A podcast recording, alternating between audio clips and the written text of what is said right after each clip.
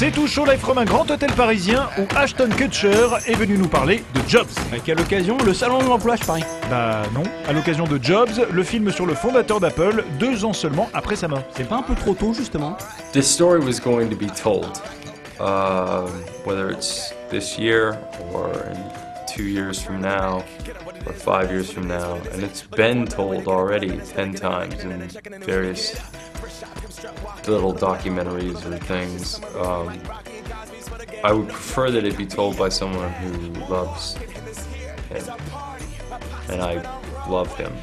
Like I passionately admire and care about what he's done for the world and for people and who he was and and I'm inspired by him and having someone who actually cares about what he's done, who he was, um, makes it more honest or more true or more genuine.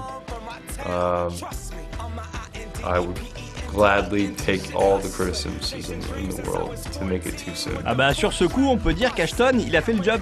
Voilà, c'était une vanne 5.s. Enjoy et à très vite Because the people who are crazy enough to think they can change the world are the ones who do.